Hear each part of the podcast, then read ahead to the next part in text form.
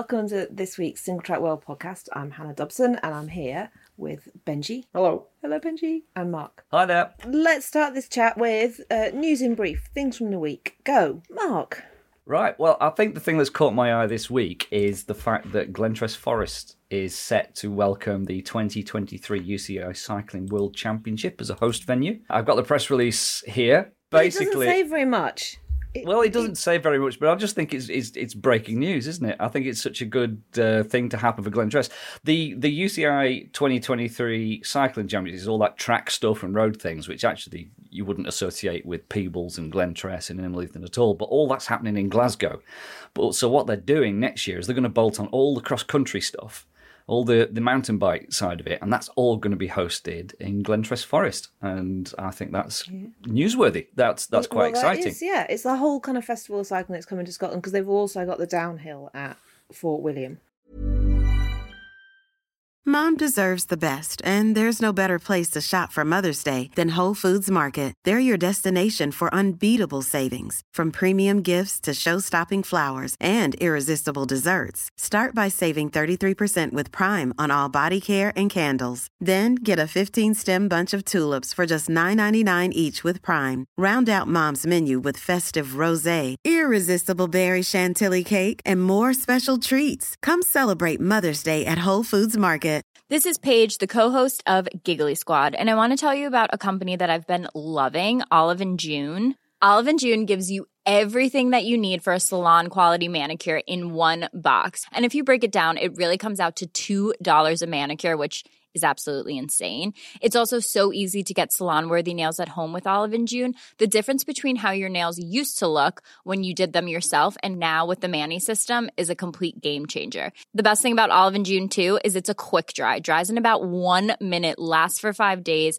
and full coverage in up to one to two coats. Visit oliveandjune.com slash perfect Mani 20 for 20% off your first system. That's oliveandjune.com slash perfect Mani 20 for 20% off your first system system. When you're ready to pop the question, the last thing you want to do is second guess the ring.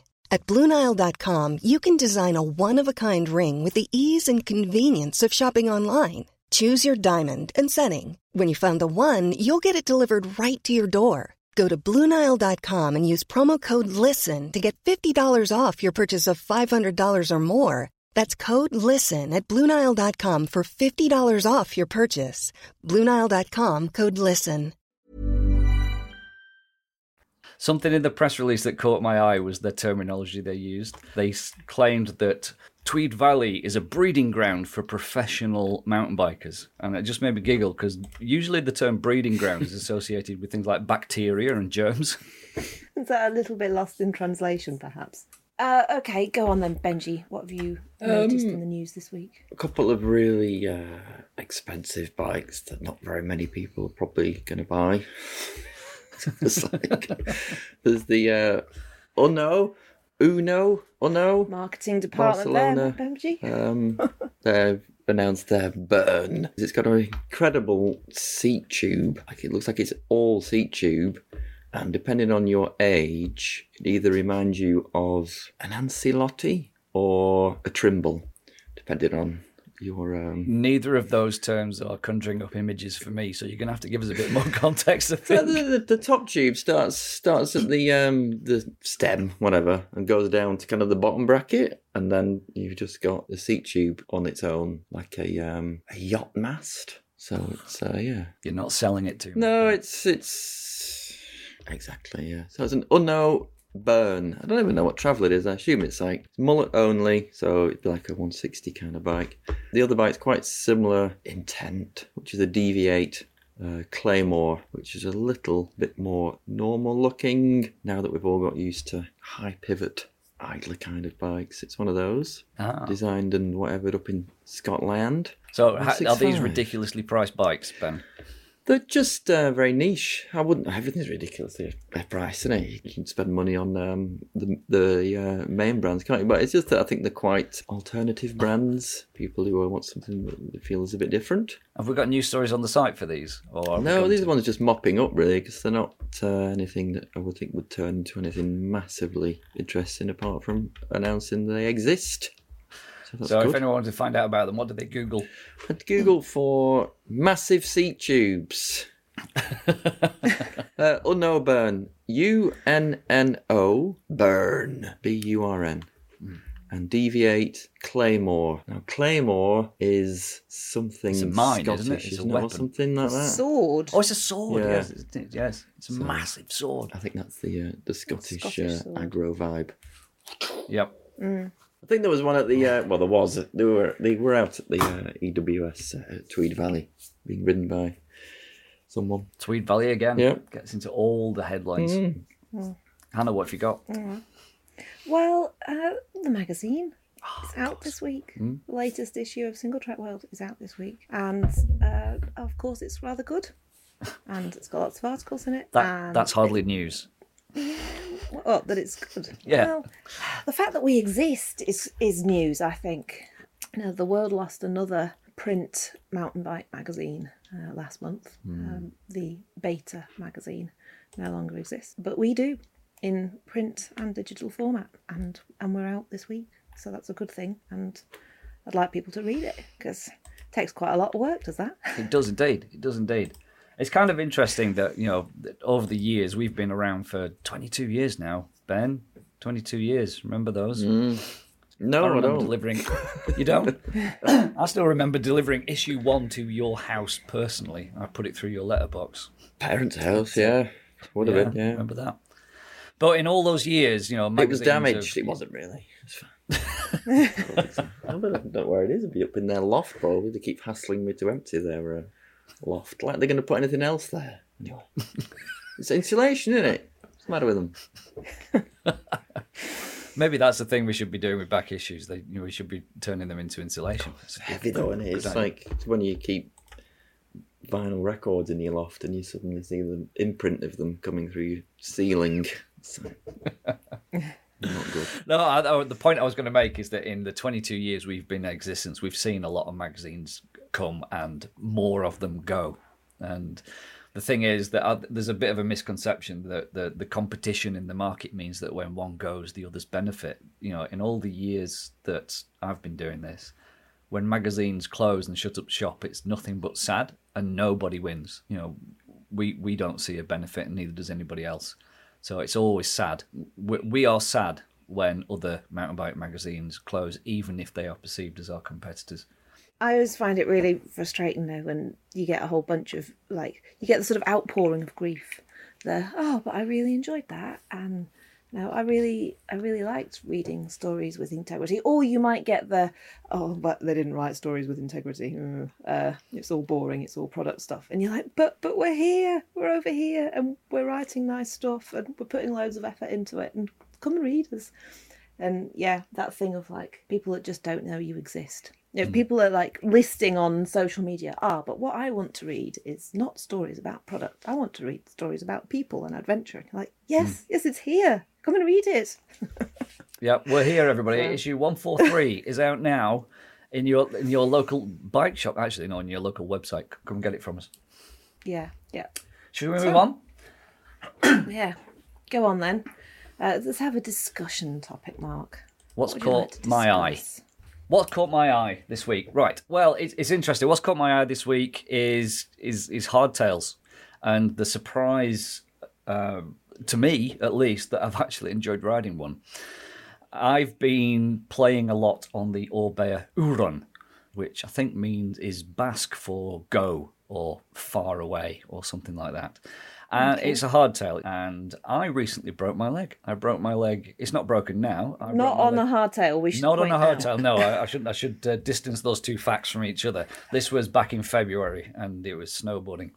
Um, a skier hit me. It was not my fault, which is makes me feel very bitter for the fact that it's taken so long to heal. Interesting thing, you know, the one that I was told though, six weeks, six weeks you'll be fine. You've broken your, it was my fibula, so it's that useless bone down the side of your of your leg. And uh, I was told, oh, six weeks, you know, that's that's kind of fine. I, I got my head around that. I thought that's cool. All right, I could do with six weeks of not doing much, and that's. I got back into the UK because this happened in Canada. Went to the fracture clinic after eight weeks, and they re X-rayed my leg. And the consultant sat there, and we looked at this X-ray. And first of all, on his desktop, there was an X-ray, and it was clearly the the first X-ray from when I broke my leg in Canada. And I thought, well, he's going to show me the new X-ray with my perfectly aligned bone. And he, then he started talking about it, saying, "So you can see that it's doing well. It's it's healing." And I said, "Wait a minute, that's that's that's now." He said, "Yes, yeah, that's now. It's it's kind of healing all right. You can see the bone forming." I said, "To be honest, I'm pretty disappointed. That looks like it's still broken." He looked me in the eyes. He said, "Well, Mister Alker, if you were 10 years old, we'd be looking at this x ray now and you wouldn't be able to tell that it was broken. But, you know, you're 50. And I just, uh, my shoulders sank. And yeah, so it's taken like four months and I'm just recovering now. And the hardtail was testing my leg. And so the thing that's caught my eyes, well, two things. One, it's actually shown me how uh, it, it tests my leg. And I know that it's actually kind of healing really well now because from one week to the next, it hurts less after I've gone out for a ride. But also, what's actually surprised me most is how much I've enjoyed riding a hardtail it's not the motor was in was incidental to the experience and uh, hardtails are still alive and well i have to say. And, and i've spent like five years going i'm not going to get on a hardtail again. I like my comfort i like my comfortable armchair. But no i've had so much fun on this hardtail. So that's what's caught my eye is that hardtails are here to stay. They're so much fun and everyone should uh, dig out their old hardtails and give them a go. Okay, Benji's not going to argue with that, are you, Benji? No. No, I, I have given okay. my hardtail to someone else to ride who didn't have a bike. I don't. I don't particularly miss it. benji i've got a to question for you on that topic Hmm. do you prescribe to the i think this is an old school attitude do you prescribe still to the idea that if a beginner is coming into mountain biking and they're saying what bike should i get that you we you say get a hardtail get a good hardtail No. do you no, No, that used to be the all. case, didn't it? We used to. There used to be an. We used to talk to our, you know, probably me and you, and actually and everybody else. All in, in days gone by, we used to say, "Ah, you should get a hardtail because it teaches you to ride. You feel the terrain and all the rest of it." These days, I think that actually would probably put a lot of people off. Yeah, it's you just have to learn again, don't you? If you start on a hardtail and then start on a full suspension bike, you ride them very differently, don't you? So I would, if you could, it's all to do with money, isn't it? Really, but if you could, I'd go straight to a decent full sus. If you're getting into the sport, it's like uh, nonsense, really. It's you just all your weight balancing and where you weight and where you put your body and your shifting and where you push down for grip and where you unweight. It's just like you have to start again. So you actually you probably were starting on a hardtail, then moving to a full sus 'cause it's like, ah, God, just gotta. I've got, I can't ride it like a. And you still people, you see people, particularly people who are of an age, who are riding a full sus bike like it's a hardtail and getting no benefit and all the subsequent disbenefits. That isn't a word. Disadvantages of a full sus. So uh, no, not at all. Oh, you two. You two in your lovely cosseted lives. Honestly. I only ride a full suspension bike because I get them on test. Like, that I literally could not afford to run a full suspension bike. Well, I don't know. I think a lot of it, if you've, you, a lot of people are shouldn't get full sus bikes if you can't adapt or commit to them. People who chop and change, you're just going to get nowhere, and they'll get better. You'll probably ride better on a hardtail, I would guess. But I don't. know. It's not like hardtails are cheaper. They're not cheaper, are they? They are cheaper now. Well, what hardtail are you full riding that's cheaper? Are you riding a 700 quid hardtail, or is it Right, 3,000? Rigid full suspension stooge. How much is that? Sorry, rigid no suspension stooge. Yeah. How much was that? It's about a grand. Yeah. You could be on a second-hand Stumpjumper and like Yeah, but then I wouldn't be able to service any of it. With a seventy Like, degree head all- angle. I don't know. I do- uh, To me, it comes down to whether you like to fight the terrain and the bike, or you like to feel like you're working with it. And I'd, I've got, I'm fed up with fighting bikes on terrain. Done that. No joy. I- Bikes should be fun, not hmm. white knuckle. I agree. flipping rubbish. I think this is an age thing, Ben. I think as we've got older, we've just gone, you know, bikes should be, it's all about the fun. I don't want to ride a bike to get fit anymore. Oh, I never. I never want to be fit to ride a bike, but getting fit is absolutely of no consequence to me when riding a bike. It's all about having fun. No, I'd ride bikes if they made you unhealthy. It's like drinking other things. You don't do things because they're for health. You know, it's, it's a nice benefit. Weird. Anyway, Yeah. Hannah, Mm. what's caught your eye? Uh, so seems to be a number of racers not racing. Mm. Um, and and we so we expect racers to not race when they've broken their legs and collarbones, that kind of thing. But there's there seems like there's been more riders just going, mm, nah, don't really feel it right. And now I might just not race. So we've got Finn Iles sat out the last downhill World Cup because of concussion, very sensible. Uh, Tahnée Seagrave, likewise, concussion and kind of combined with anxiety, possibly as a result of the concussion. She's also sat it out. And then we've got Reece Wilson's just announced that he's not going to race for a bit. He's not set a time for coming back. He's not said why. He's just like, he just he doesn't feel right. It's kind of non specific. Isla Short has been missing the World Cup, focusing on some local races. I think as having had COVID and she's kind of not right and trying to get back to full strength. And then Evie Richards has pulled out of the next World Cup. She's got a bad back and she's had a bad back for a while and she's decided that actually she'd quite like to not have a bad back anymore. So she's going to have a go at getting it fixed. Do you think this is all coincidental, or do you think there's something happening? Well, this is what I wonder. Is it like a self preservation? Actually, life is quite long and there's going to be a life after racing. Maybe it makes more sense to not do that kind of burn brightly, briefly thing. I think there might be some um, without. I don't know. It's hard to name things really because a lot of these people who are stepping away from things are sponsored by companies who've had flack before for not looking after their athletes properly. So I don't know whether they're going the other ex, not this particular extreme or whatever.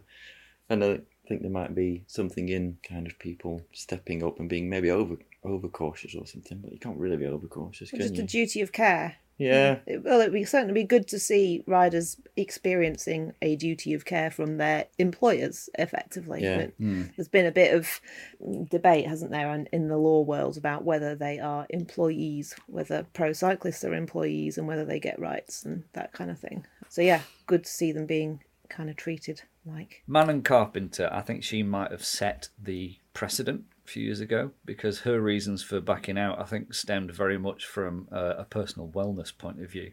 When she had that massive stack at Fort William, uh, just coming into the, the finish, I, I kind of feel, if looking back on that, there was that was perhaps a catalyst for her, and she sort of decided that you know what, there's more to it than just this, and I think, and, and so maybe this isn't something that's just starting to happen now. I think it's been coming for a while. And now Manon's doing a whole bunch of advocacy and activism mm-hmm. stuff around mountain biking and trails and environmental aspects. Yeah, there there are other things to do other than race. Yeah. And Rachel Atherton, it was on Instagram as well this week, wrangling with that question as well. She was saying she really wants to race. She loves the feeling of racing and pushing herself. But equally, she wants to be a mum to her kid and she doesn't want to spend all of her baby's young life in the gym. And so, like, that's what it would take to be a pro racer at that level. So, how does she balance that? Which is a, you know, a career question that I think every mother faces. For Rachel's case, yeah, there's a time limit, isn't there? You can only be a pro racer for so long, and then your age is going to catch up with you. And you, okay, right. Well, let's see if Benji can take us out of out of the world of philosophy. Um, has anything caught your eye this week, Benji? Strava have now, uh, as of I don't know when it was actually, I only noticed it last night or whenever it was. But sometime in the past few days, they've updated it, and you can now choose uh, mountain biking as the activity you've just done or about to do.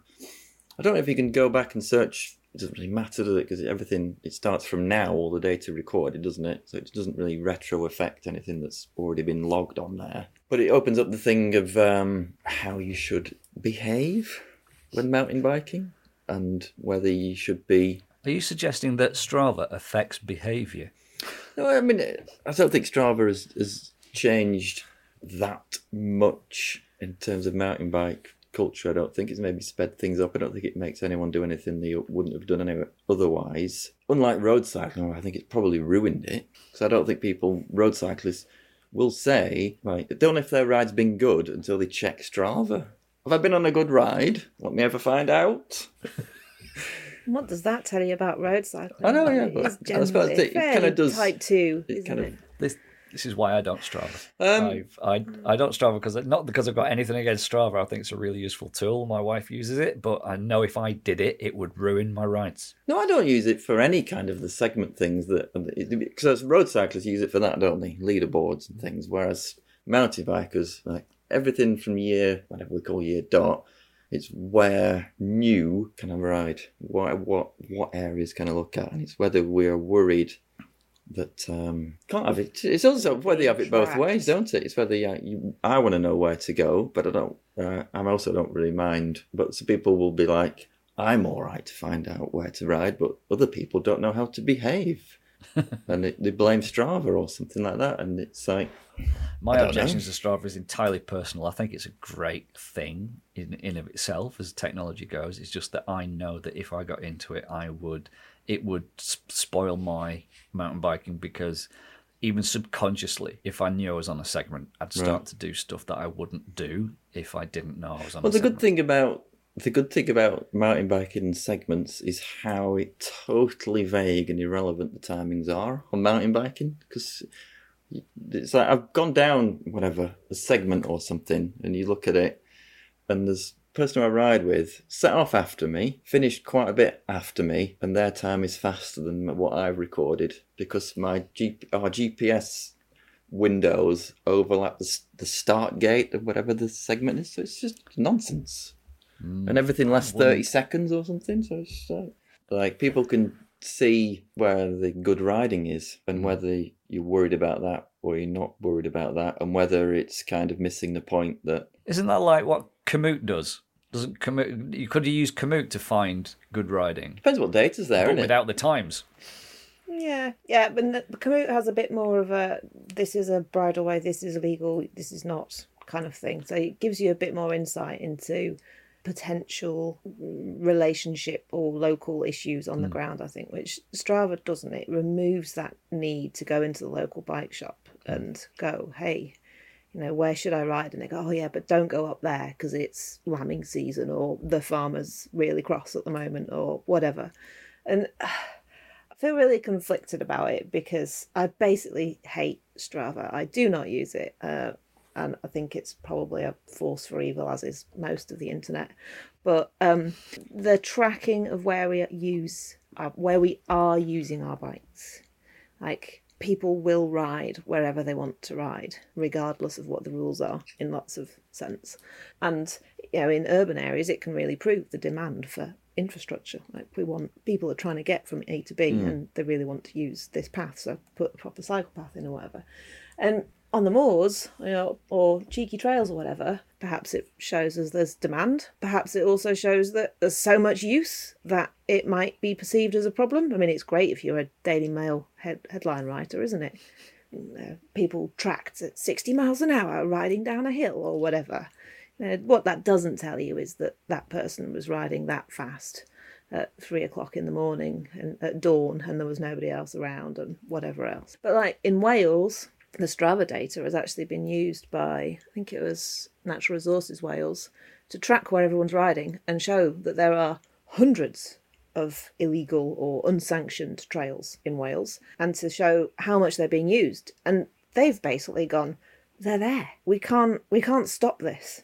Uh, We need to manage this. They're trying to manage it in a constructive way by encouraging people to take on responsibility for looking after the trails and having uh, some kind of trail association, trail society thing set up. But that's kind of a lucky approach. Like they could have gone, we're just going to send a bunch of rangers out there and put a load of fences up. Like, mm, it's just don't put it on the internet. Why bother? any landowners who's uh, bothered about them um, will already be bothered about them. They're not like this going on Strava without a problem and then finding the problem to then sort out. They already, if it's if it's You're a giving problem them the already, evidence, aren't you? so yeah. But they already have that evidence because they've got a problem. So Ah, they've just got a feeling that there's a lot of people riding on their land and they don't like it. Whereas then they can go on Strava and go, look how many people there are, and look at the speed that they're doing, and look where they're going, and you're quantifying them, giving them the data. That's Why it. bother? I don't think it adds enough. Well, like- I, I'd come merit- from the other point of view anything. that through Strava, my riding, particularly where I live, is and consequently my life is hugely better because of Strava. Because I can, I've found so many more places to ride, and I've had so much more fun. And that's nothing to do with segments because I don't do them. But there's a way of finding places to ride. I don't even have a bike shop here, really. It's, I don't know. You need to chat more, Benji. I see. I find trails by chatting to people, following random strangers. Saying hello. That's how you find find trails. Hey, I think it's a bit self-loathing, like oh, we're misbehaving, and oh, uh, whatever. We're, we're, it's always been like this. Why can't you just do it? Do it openly. And then when anyone who's got a problem, it doesn't make people act like dicks. Dicks are dicks. Strava's not changing anything particularly that isn't already always been happening. Mm. And I just think if you, you you have to think, just it's so good for finding places to ride, and I'm not going to pretend I don't use it.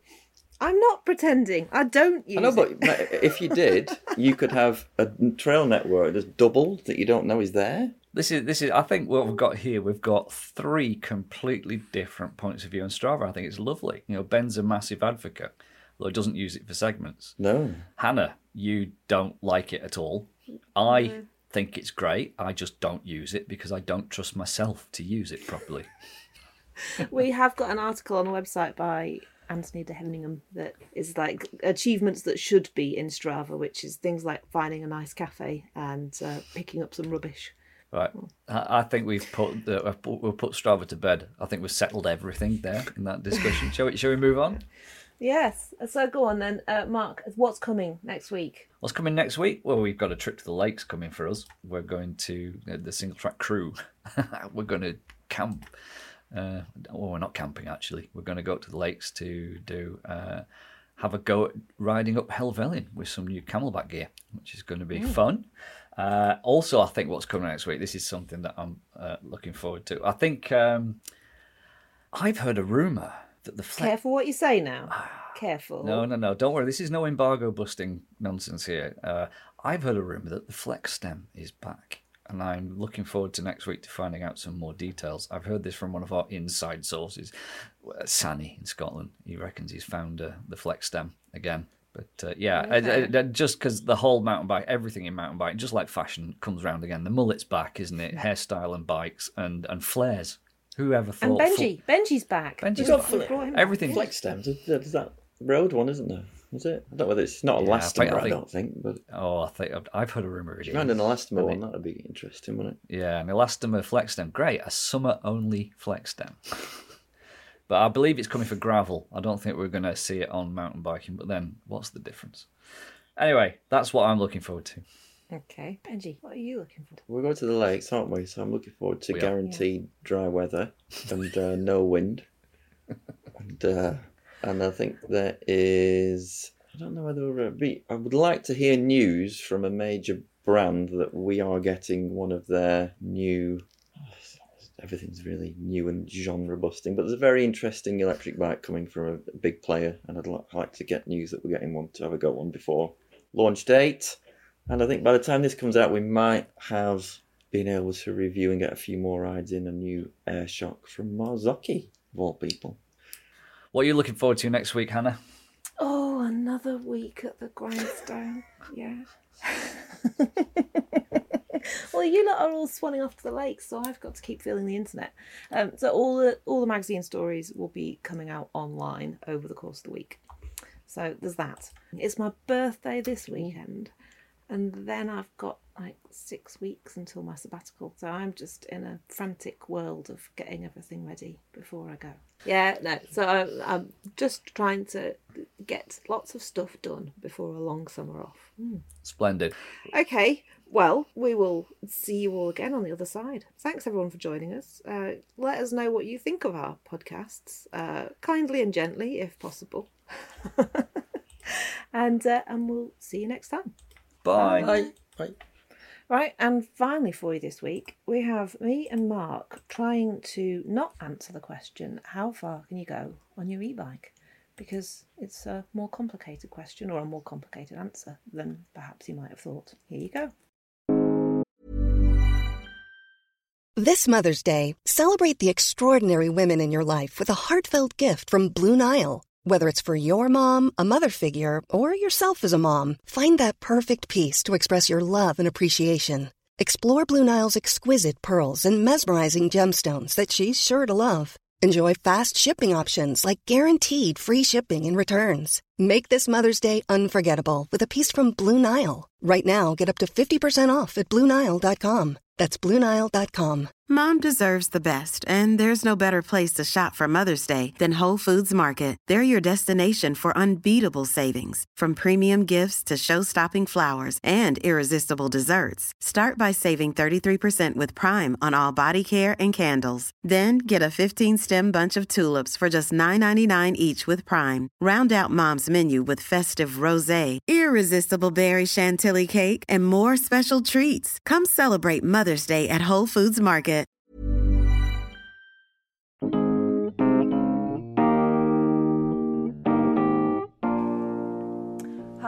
Welcome to Singletrack World. I'm Hannah and this is Mark. Hi.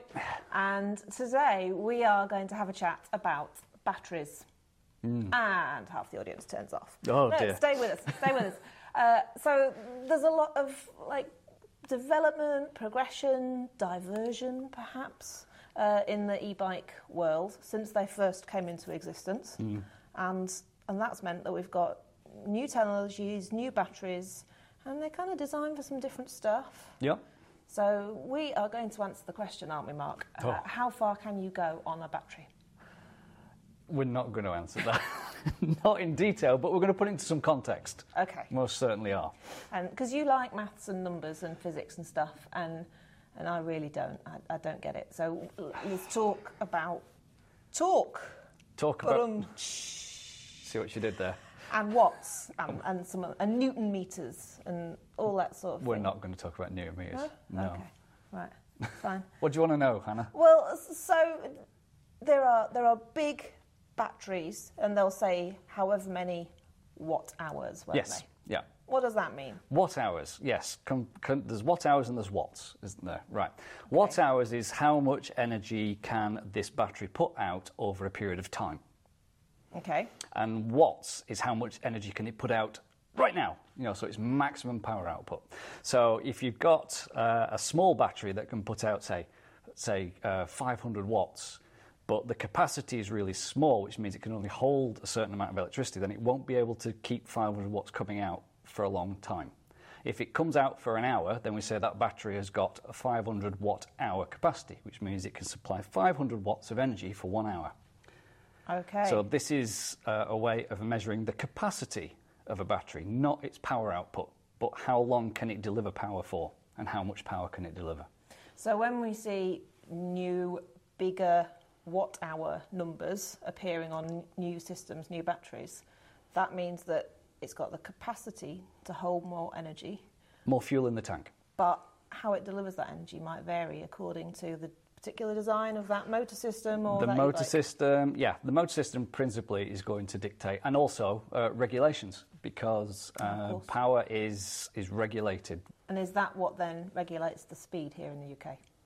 It's it's well, not really, because power you can you can go fast down a hill and use no power because Right. you're just rolling. So it, it this is where it gets really confusing, because it I was confused a long while ago. Well, sorry. I mean, the speed is the thing that's restricted. There's two. Th- well, it's one of the two things that are restricted in the UK and in Europe and in America. They're restricted in slightly different ways in America.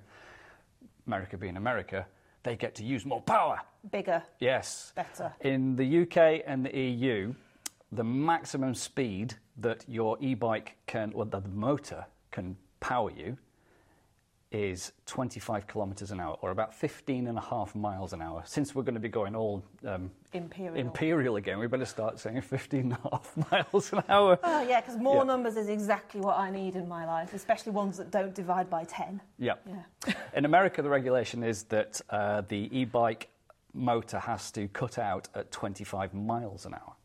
So they get an extra nine and a half miles an hour. Okay.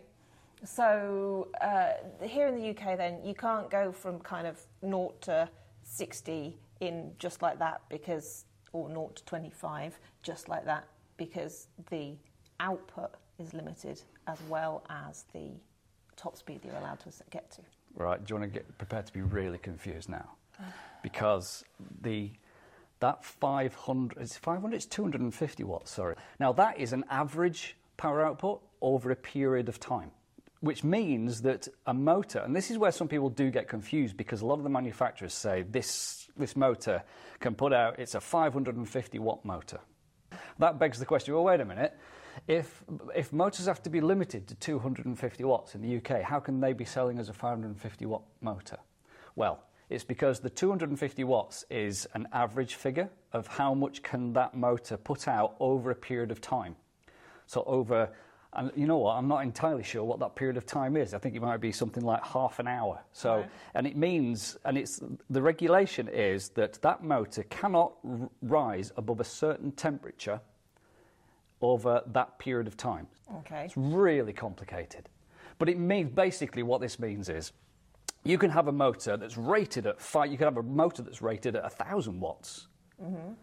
But it has to be limited so that over a period of time it can only put out an average of 250 watts.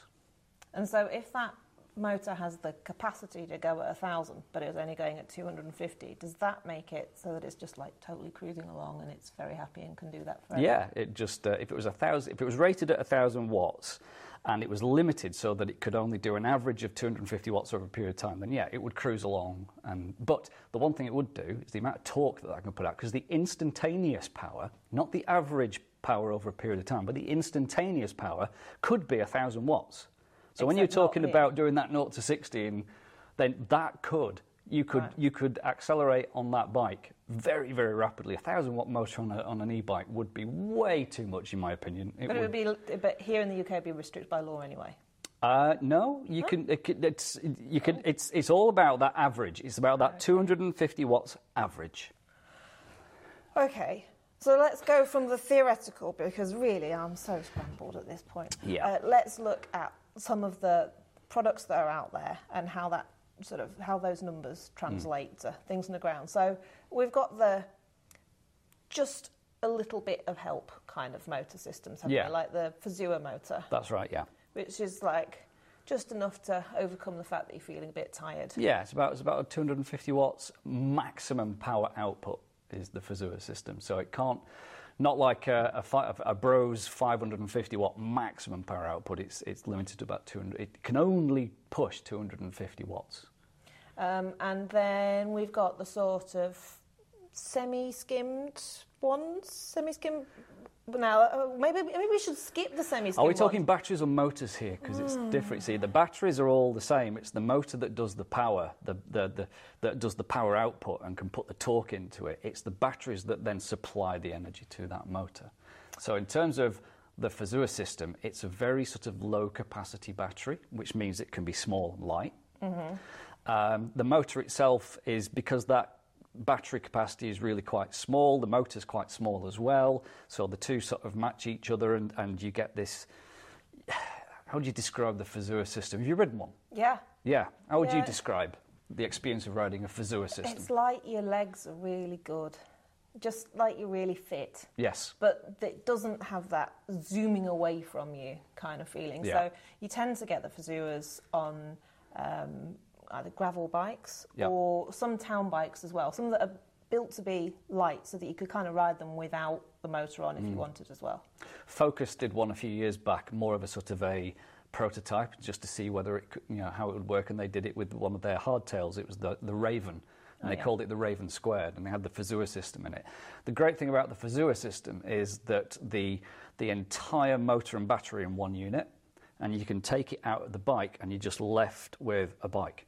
Yeah, and so they're super light, and um, so you can pedal them. The Fazua system's been modified, and you've just been using one on a Cairn bike, haven't Yeah, I had the Cairn Adventure 1.0, which was again designed so that you could drop the battery out of it and you could ride it along with a big baguette in there instead if you wanted.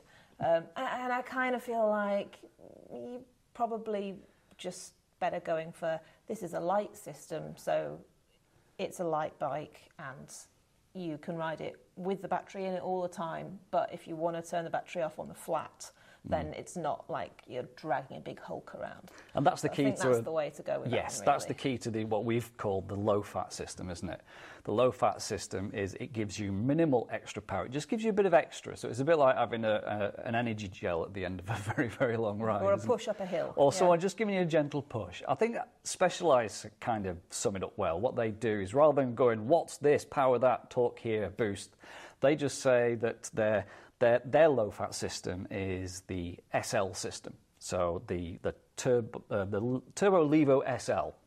which is a 320 watt hour battery. And the motor is a maximum, I think it puts out 35 newton meters of torque. We are using newton meters. I said we weren't Okay. going to, but I that's that how much. happen, Yeah. And so it's a kind of a low, and they just say, and I think this is beautifully, beautifully explained as a piece of marketing. They just say, this is two times you. Right. And then their turbo Levo with its uh, 85 newton meter motor and large capacity, 725 watt hour uh, uh, battery capacity, they say this is four times you. So what they mean there with the low fat system is that if, if you put in 100 watts, that system will put in another 100 watts. So you get 200 watts. So you're putting in half the amount of effort as you would do for that performance on a ordinary bike. And then with the turbo Levo, you can actually get out of that. You can put in 100 watts and it'll put 300 watts in there for you. So you put in a quarter of the effort. Absolutely. Did some maths. so, so the, I guess that's then bringing us on to there, there's this upper end of the kind of go up as fast as you can and as easy as you can, and then ride that down Yeah. effortlessly. It's, it's interesting, isn't it? Because it's, it's, even just a few years ago, the idea of battery capacity was the more battery capacity you have, or the more powerful the motor, then the more you, the further you can go. Where it's kind of changing a little bit now. It's more that a super high capacity, big battery, and powerful motor um, can is basically a built-in uplift. Yeah. So you can just boost all the way to the top up the fire road and then just hammer all the way down without using the motor, in, or as I sometimes do, and some people are doing, use the motor in boost mode to go down. So that when you give like a quick pedal before a That's jump it. or something, you really get that. It's very pop. unintuitive, that is, but actually having that motor on when you, especially at a bike park, uh, or you know, twitchy bit of trail or weathers jumps, is um, you can you can take a berm and then you can power out the berm using the power of the motor, and and that sets you up nicely for a, an upcoming jump or another trail feature. It takes a lot of awareness of the system because that power can take you by surprise mm-hmm. and can put you in some tricky situations. But the, the, the good riders who use that power really well can actually use it to help them go downhill. Cool. Very unintuitive. No, I don't think anyone predicted that a few years ago that e-bikes would actually be used as, a, as, a, as an extra tool for going downhill. For, for overcoming a lack of weight training. Possibly, yeah. So, so that's kind of the two extremes. Then you've Yeah. got the just enough to get you over a hill and enough to whiz you up instead of a Land Rover. Yeah. And then in the middle, there's some other stuff going on. Isn't the semi-skimmed. Uh, I'd say a really good example of this is the Orbea system.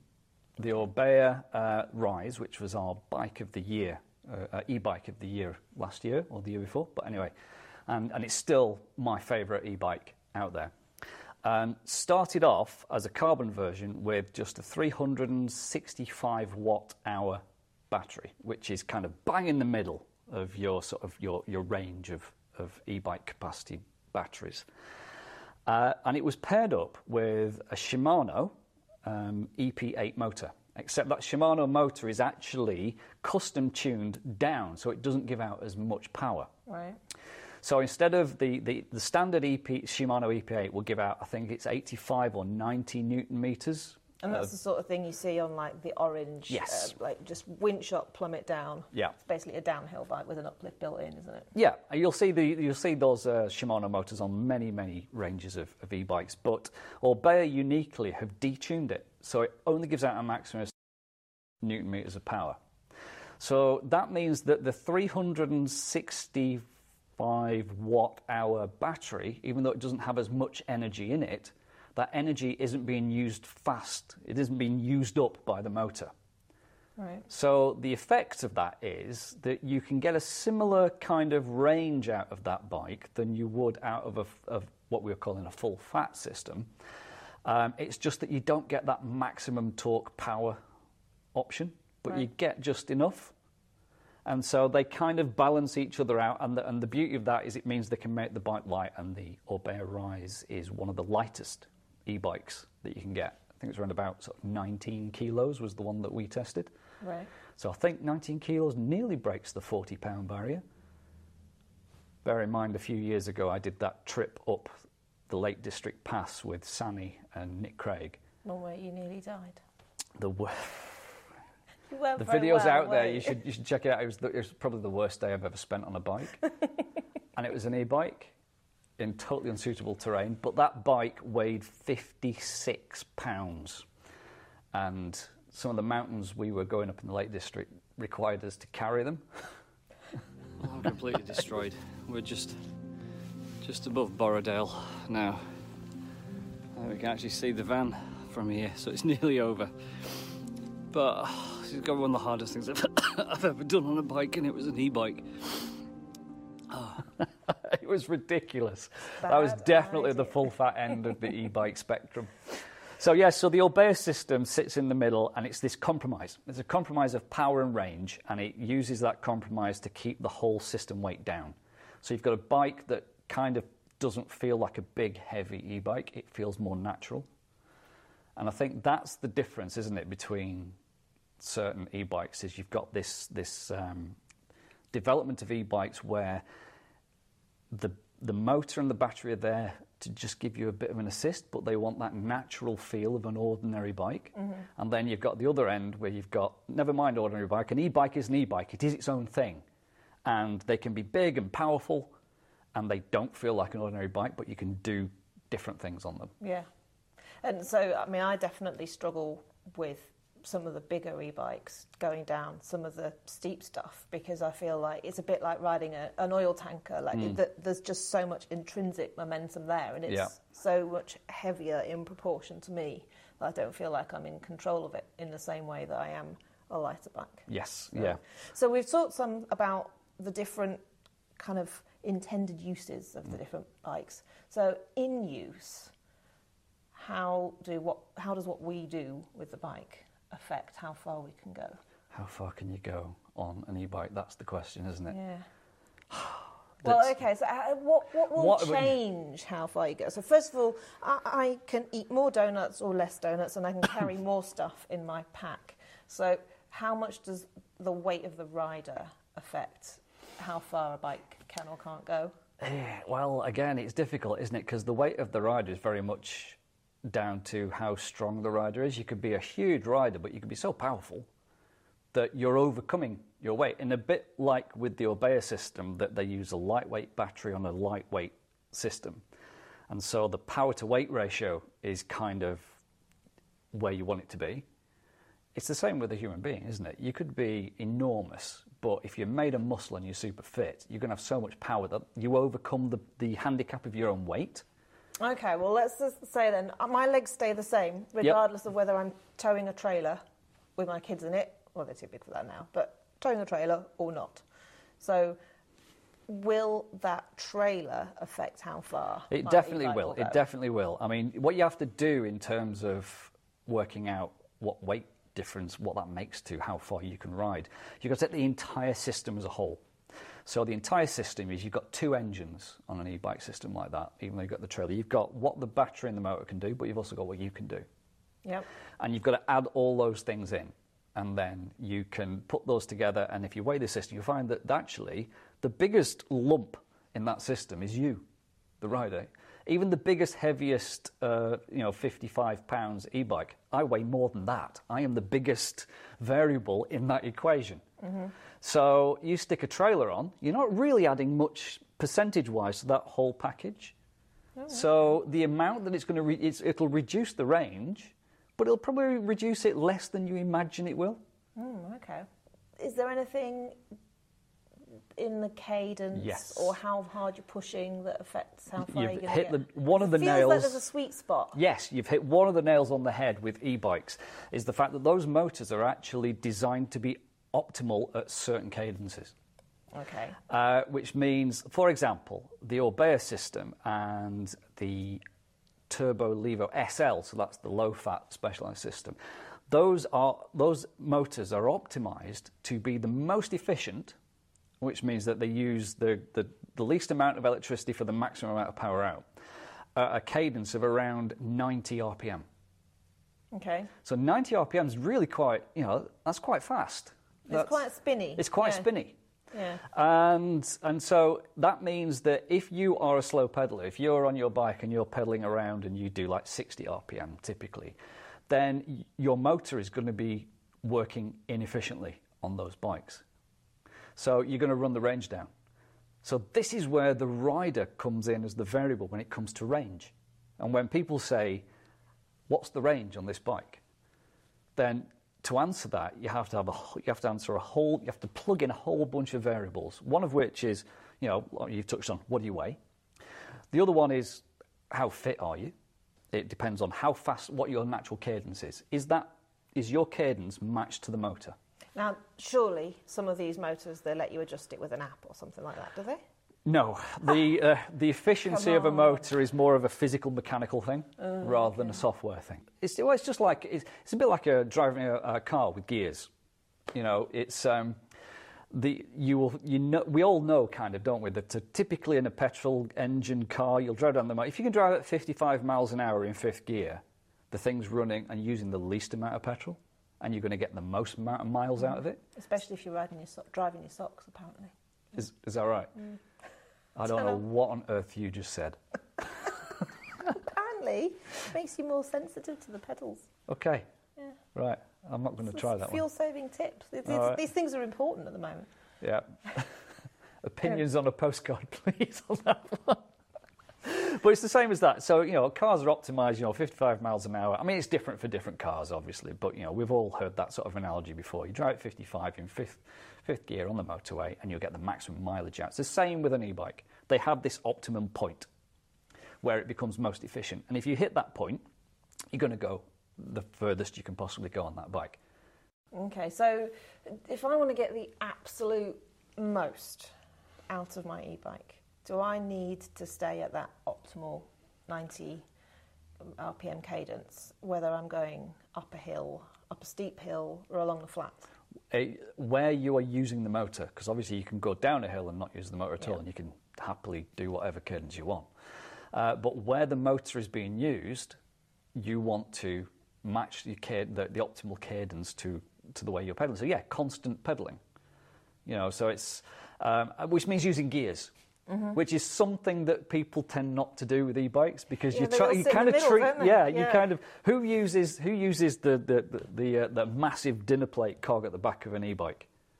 Well, hardly anybody, because we've got the data on that now, Yeah. haven't we? Because some of the electronic gears, uh, they can actually track, like from from the apps, which gears people are using. Yep. And they're just staying in the middle of the block, aren't they? Yes, they are. People stay in the middle because you use the motor as a gear system.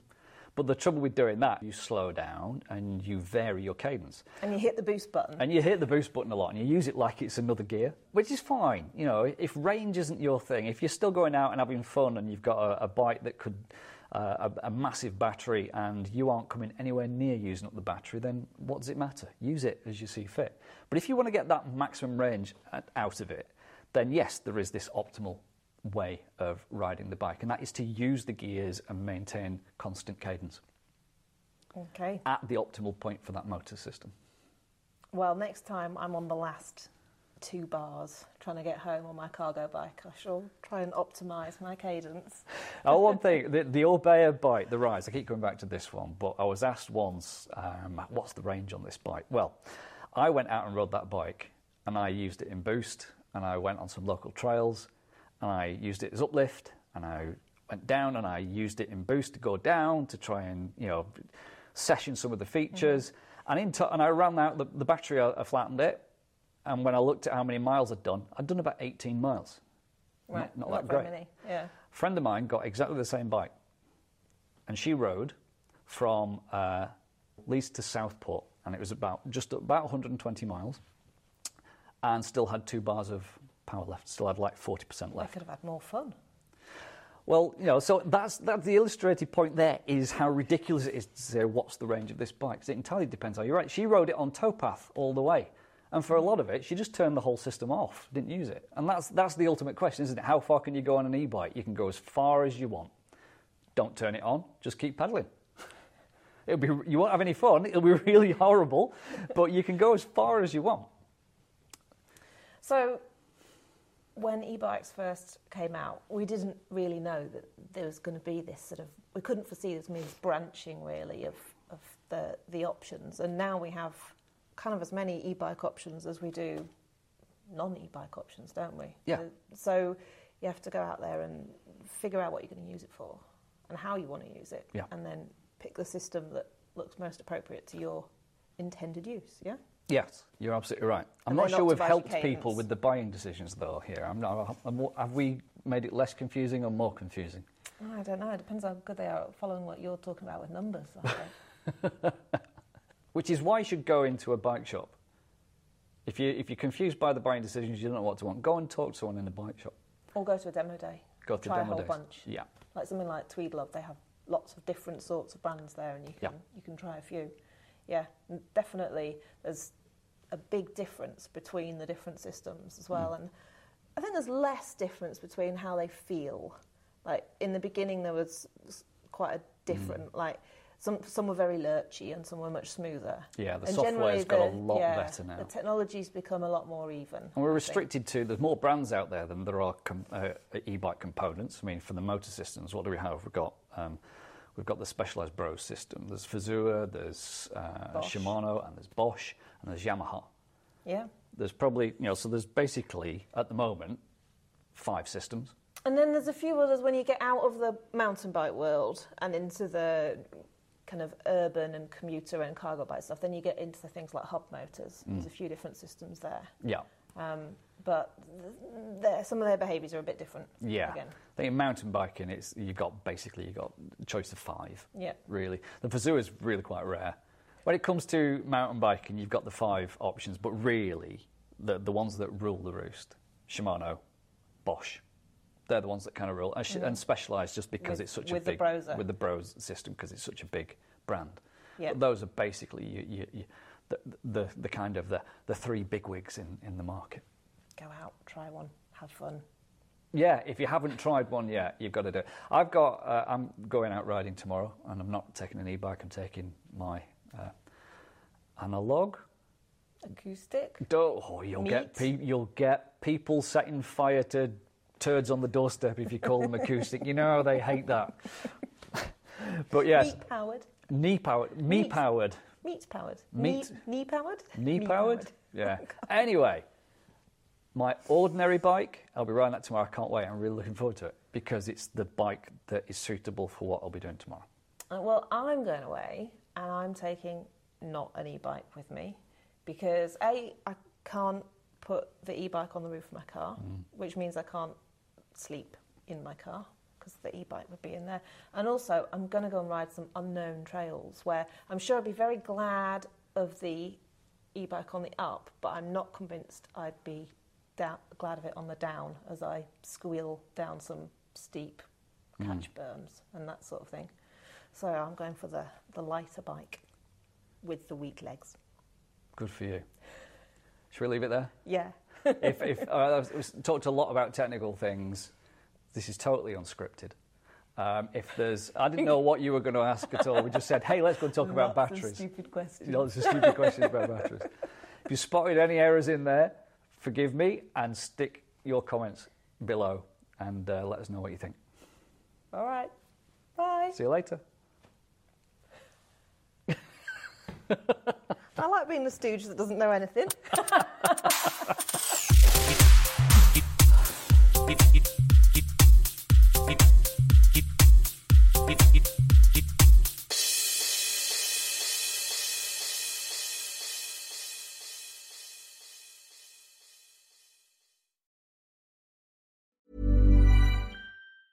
Hi, I'm Daniel, founder of Pretty Litter. Did you know cats tend to hide symptoms of sickness and pain? I learned this the hard way after losing my cat, Gingy. So I created Pretty Litter, a health monitoring litter that helps detect early signs of illness by changing colors, saving you money and potentially your cat's life. Pretty Litter is veterinarian developed, and it's the easiest way to keep tabs on your fur baby's health right at home. Go to prettylitter.com and use code ACAST for 20% off your first order and a free cat toy. Terms and conditions apply. See site for details. Planning for your next trip? Elevate your travel style with Quince. Quince has all the jet setting essentials you'll want for your next getaway, like European linen, premium luggage options, buttery soft Italian leather bags, and so much more. And is all priced at 50 to 80% less than similar brands. Plus, Quince only works with factories that use safe and ethical manufacturing practices. Pack your bags with high-quality essentials you'll be wearing for vacations to come with Quince. Go to quince.com/pack for free shipping and 365-day returns. Imagine the softest sheets you've ever felt. Now imagine them getting even softer over time. That's what you'll feel with Bowl and Branch's organic cotton sheets. In a recent customer survey, 96% replied that Bowl and Branch sheets get softer with every wash. Start getting your best night's sleep in these sheets that get softer and softer for years to come. Try their sheets with a 30-night guarantee. Plus, get 15% off your first order at bowlandbranch.com. Code BUTTERY. Exclusions apply. See site for details.